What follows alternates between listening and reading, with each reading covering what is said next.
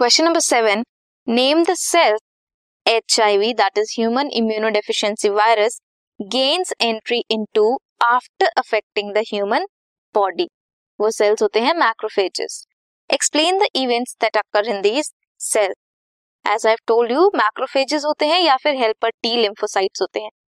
H I we retrovirus है, जिसके पास आर एन ए जिनोम है. रिट्रोवायरस है दिस मीन्स जिनोम कैसा होगा? आर एन ए होगा.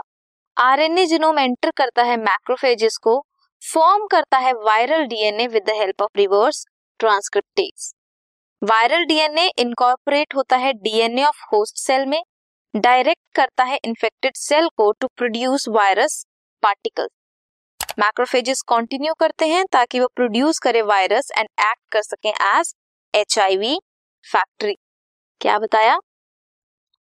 वायरस होंगे रिट्रोवायरस एंटर करेंगे सेल में रेप्लीकेट करेंगे आरएनए से डीएनए बनाएँगे रिवर्स ट्रांसक्रिप्टेज की प्रेजेंस में। देन क्या करेंगे? और आरएनए बनाएँगे वायरसेस बनाएँगे इन्फेक्ट करेंगे दूसरे सेल को। So this was question number seven